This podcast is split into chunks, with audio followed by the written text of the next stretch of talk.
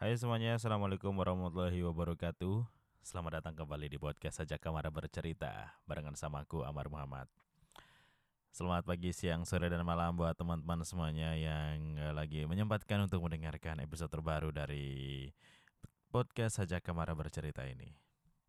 Setelah dua bulan vakum, mungkin ya dua bulan vakum uh, tidak mengeluarkan episode terbaru uh, Dan akhirnya kayak aku harus uh, bikin lagi deh. Ya buat seru-seruan aja nggak sih? Karena kebetulan uh, aku baru balik lagi dari Jogja. Jadi seolah-olah kalau aku balik dari Jogja itu kayak energinya lagi full banget gitu.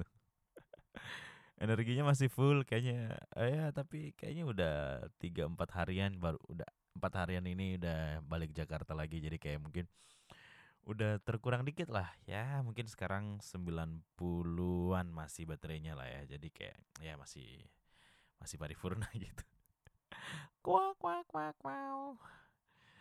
Uh, baru nyampe di Jakarta biasanya kalau aku balik dari Jog Jogja ke Jakarta itu mesti weekend gitu. Jadi uh, minggu nyampe uh, Jakarta Seninnya langsung masuk kantor uh, so Aku mau cerita sedikit sih kayak kemarin itu kenapa tiba-tiba aku pengen uh, ke Jakarta gitu. Ah ke aku tiba-tiba pengen balik lagi ke Jogja karena uh, ya mungkin udah saatnya ya kayak seperti yang aku bilang tadi kalau uh, kalau aku balik ke Jakarta tuh kayak uh, apa namanya kayak udah full lagi energinya gitu kayak abis ke charge gitu nah Ya begitulah niatnya kembali ke balik ke Jogja itu kayak pengen kayaknya lagi udah lobet parah ini udah tinggal satu persen energi di Jakarta jadi kayak harus dicas dulu gitu terus uh, nyari sesuatu sesuatu yang uh, asik uh, dan lain-lain gitu jadi energinya harus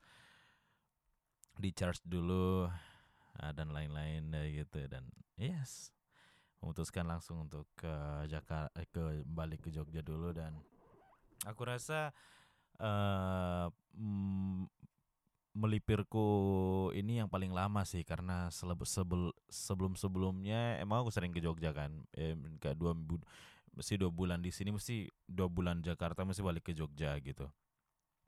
Dan kemarin emang aku cukup lama banget di sini di Jakarta itu kayak kok nggak ke Jogja Jogja dan uh, bahkan beberapa orang bertanya pun kalau lagi betah mar di sini gitu kayak nggak lagi nggak ada waktunya aja dan kemarin lagi ada waktunya dan momennya tepat gitu kan. Terus akhirnya saya memutuskan untuk kembali ke Jogja gitu dan lama juga tiga minggu tiga mingguan. Ini rekor paling lama sih. Uh, tiga mingguan di Jogja dan tentunya selama tiga minggu itu nggak cuma di Jogja aja tapi uh, aku dan teman aku yang di sana Hmm, juga uh, kita memutuskan untuk aduh gabut juga di Jogja ya. Oke. Ayo ke mana gitu ya dan yes terpilihlah Purwokerto. Anjir.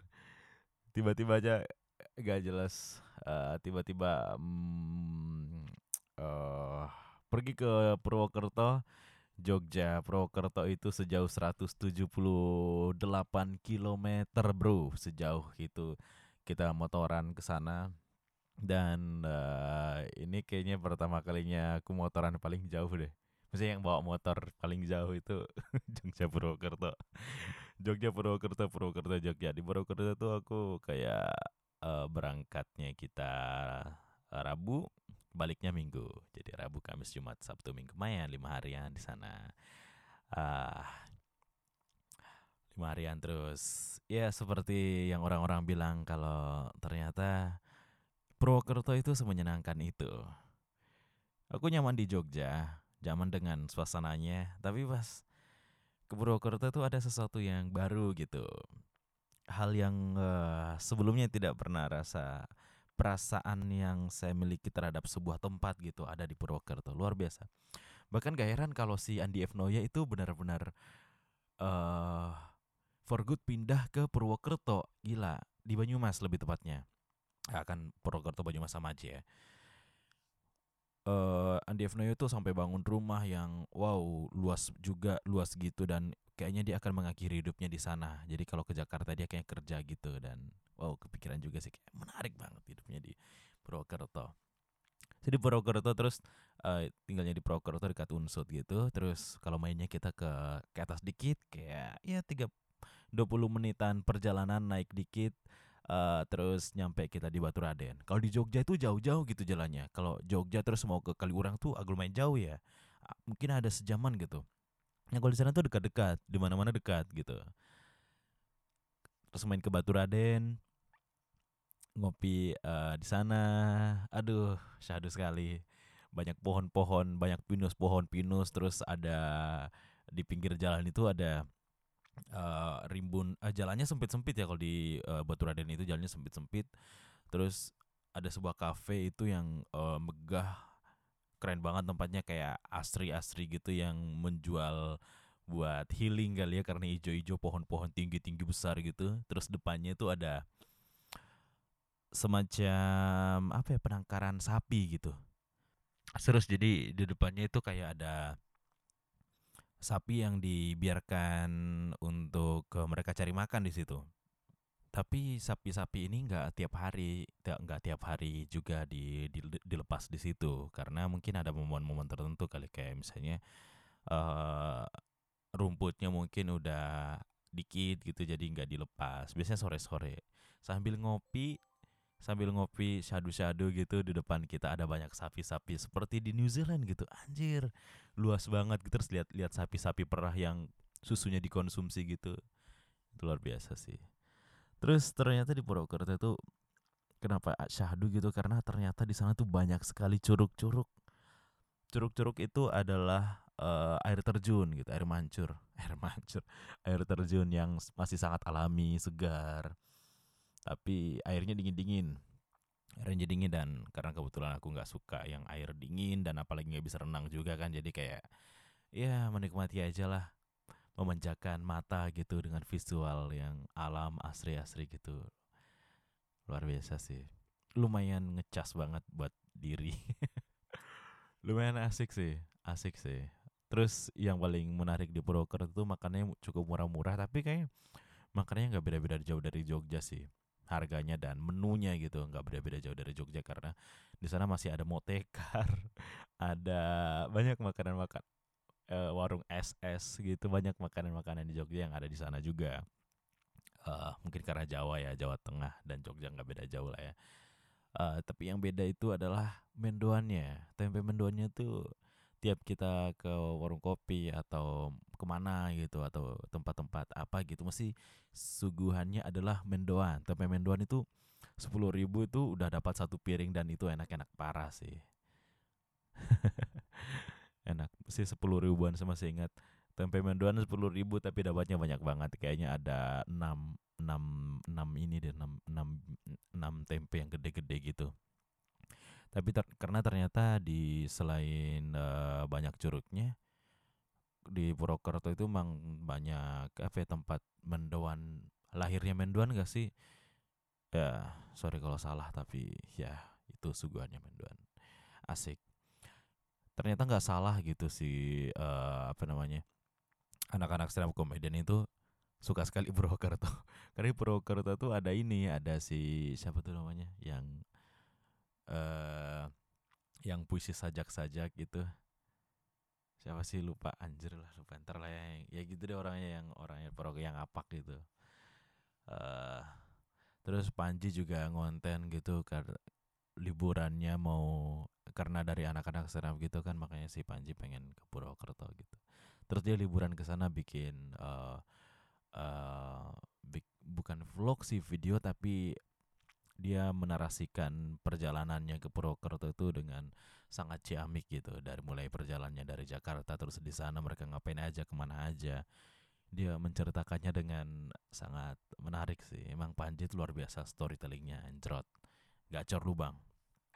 Terus uh, ya di sana meskipun uh, meskipun nggak pure liburan ya karena aku ngerasa kalau aku pergi-pergi ke mana itu aku ngerasa liburan kayak pindah tempat aja pindah tempat merasakan tempat baru uh, sense of liburannya itu uh, bukan itu, bukan apa ya? Aku ngerasa kalau ke mana iya maksudnya uh, nggak aku nggak merasa nggak liburan kayak karena pindah tempat, pindah tidur dan pindah ngopi itu aja karena aku juga nggak suka yang pergi-pergi yang heboh gitu kayak orang liburan gimana sih kayak menjelajah tempat ini menjelajah tempat ini nggak yang begitu-begitu amat sih. Jadi kayak yang penting ada tempat kopi asik udah di situ aja. Nggak yang berwisata-wisata banget gitu enggak ada tempat tidur terus malamnya kita pergi uh, cari tempat kopi-kopi yang chill aja. Is okay, itu aja cukup. Itu udah cukup membantu buat aku udah lumayan oke okay lah. Itu udah merasa liburannya kayak gini aja. Dan itu menurutku lebih lebih intim dan lebih seru ketika kita ngobrol-ngobrol dengan orang yang kita barengan sama kita gitu kan. Dengan ngopi udah it's uh, oke okay aja gitu. Uh, terus uh, selain itu juga tentunya aku bawa kerjaan ke sana. Semua alat rekaman aku mikrofon laptop. Seperti yang berat itu sih bawa ke mana-mana bawa laptop. Jadi di sana pure tetap uh, melakukan kerjaan remote uh, kerjaan yang dari kantor pindah bawa ke sana. Dan karena itu belum belum weekend ya karena aku sana hari Rabu masih ada Rabu Kamis dan Jumat jadi Rabu Kamis Jumat itu aku masih tetap tetap rekaman siang sore dan bahkan malam bahkan ada satu momen uh, di hari Jumat aku ngerasanya kayaknya hari ini uh, sore ini udah sampai malam kerjanya udah selesai semua gitu karena dari siang itu beberapa udah kelar dan di grup WhatsApp itu udah nggak ada yang ribut-ribut soal materi gitu kan. Jadi aku rasa ada aman. Aku udah rasa ada aman, jadi akhirnya aku ngajak ada teman aku, aku barengan sama si Ava. Ayo kita pergi naik lagi cari curug, kita ngopi-ngopi di sana bersama ada adanya juga yang kuliah di sana. Saya untuk si Faiden, Fidan uh, yang menyediakan kita tempat di sana uh, untuk tidur dan lain-lainnya. Ya sore-sore jam sekitar jam empatan gitu jam empatan kita naik lagi. Dia aku ngerasa kerjaanku udah beres gitu kan. Ternyata sampai di sampai di tempatnya sekitar uh, habis-habis maghrib gitu tiba-tiba ada pesan WhatsApp masuk gitu untuk harus mengerjakan uh, revisian skrip gitu ada pembaharuan skrip yang uh, siangnya aku record gitu aduh sayang sekali ini pasti kesalahan si kreatif dan produsernya. Kenapa nggak teliti? Kenapa nggak yang fixnya aja dikirimkan kayak ke aku gitu? Dan ternyata ada revisi gitu kan. Dan kalimat cuma beberapa kalimat aja yang mereka revisi gitu kan. Mau nggak mau aku merasa kayak aduh gimana sih? Gimana kalau besok aja aku kerjain? Ya nggak bisa marah harus sekarang karena bos kita udah pengen cepat tayang. Katanya malam itu mau tayang gitu kan ah gimana kalau saya rekam pakai HP aja? Ya nggak apa-apa. Katanya nggak apa-apa gitu. Ya nggak apa-apa yang penting uh, ada audionya deh gitu. It's okay. Hanya saya cari tempat yang sekiranya layak untuk saya rekaman pakai HP ya udah aku rekam part itu. Dan ya aku kirimkan lagi ke mereka untuk diedit-edit diperbagus audionya gitu. Disamakan levelnya dengan yang aku rekam via uh, alat recording dan ternyata hasilnya jomplang banget setelah aku lihat hasilnya dan udah di share untuk di preview sama atasan gitu kan. Terus atasan saya bilang kok ini suara siapa? Kok beda banget dengan uh, kok beda kok bukan Amar nih suaranya? Gitu kan. Android dah bermasalah di situ. Terus terus terus terus, terus. ya harusnya beda karena harusnya kalau aman itu aku dari part awal dan akhir itu pak rekamnya semua pakai HP karena ini kebutuhannya cuma di per part kalimat yang itu jadi aku rekamnya cuma di tengahnya doang jadi mau nggak mau ya kita harus pulang untuk kembali ke uh, kontrakannya Mas Fidan untuk ke uh, apa namanya untuk rekaman kasihan sekali ya jadi jadi beban buat Gi yang lainnya. Tapi mereka juga enjoy kok. Is okay sangat mengerti dan ya aku rasa itu adalah uh, serunya perjalanan gitu main kucing-kucingan. Terus akhirnya malam uh, setelah rekam ya uh, uh, rekaman bentar kayak ya cuma berapa detik, beberapa detik gitu langsung uh, kirim ke mereka dan ya ya udah selesai udah um, permasalahannya cuma di situ aja Ya dan beberapa kejadian sih, beberapa kejadian emang sih begitu begitu banyak sih hal-hal yang begitu yang aku temuin gitu. Apalagi kalau lagi main ke Jogja gitu. banyak momen-momen seperti itu yang aku lagi nggak siap tapi lagi di luar gitu dan mau nggak mau harus profesionalitas, harus dijaga integritas kerja ya. It's okay. Dan uh, perjalanan Jogja ke ke apa ya, Purwokerto dan baliknya itu kita melewati ini nih. Lewatin jalan yang namanya apa ya jalannya ya? Aduh kok aku jadi lupa gitu ya? Aku nggak tahu sih. Eh apa sih? Ledes. Oh shit man. Ah pokoknya itu jadi kayak berapa kayaknya itu berkilo-kilo berpuluh-puluh-puluh kilometer itu dari mana ya? Kayak dari Kulon Progo eh Kulon Progo itu sampai Denles soy, namanya Denles. Jom, jalan Denles itu sampai daerah Banyumas. Itu eh kok Banyumas sih sampai bukan Banyumas cuy. Eh uh, Boyo Boyolali. Yes, I think Boyolali kalau nggak salah. Itu jalannya lurus terus dan di pinggir pantai dan kita berangkatnya malam dan kita juga pulangnya malam. Terus orang-orang nyampe Jogja bilang loh nggak kok berani banget nggak takut begal apa? Itu kita sama sekali nggak mikirin ada begal lagi gitu. Ya oke jalan aja. Dan emang seram sih jalannya tapi jalannya bagus. Tapi itu membosankan karena itu jalannya tuh jauh banget jauh banget jauh dan itu lurus aja. Kayak kamu berasa di jalan tol tapi motoran gitu. Rasanya kayak gitu. Terus akhirnya hari minggu kita balik ke Jogja. Melewati jalan Denles itu lagi dan wow menarik. Serem. Itu uh, pengalaman aku naik motor paling jauh yang mestinya aku yang nyeter gitu.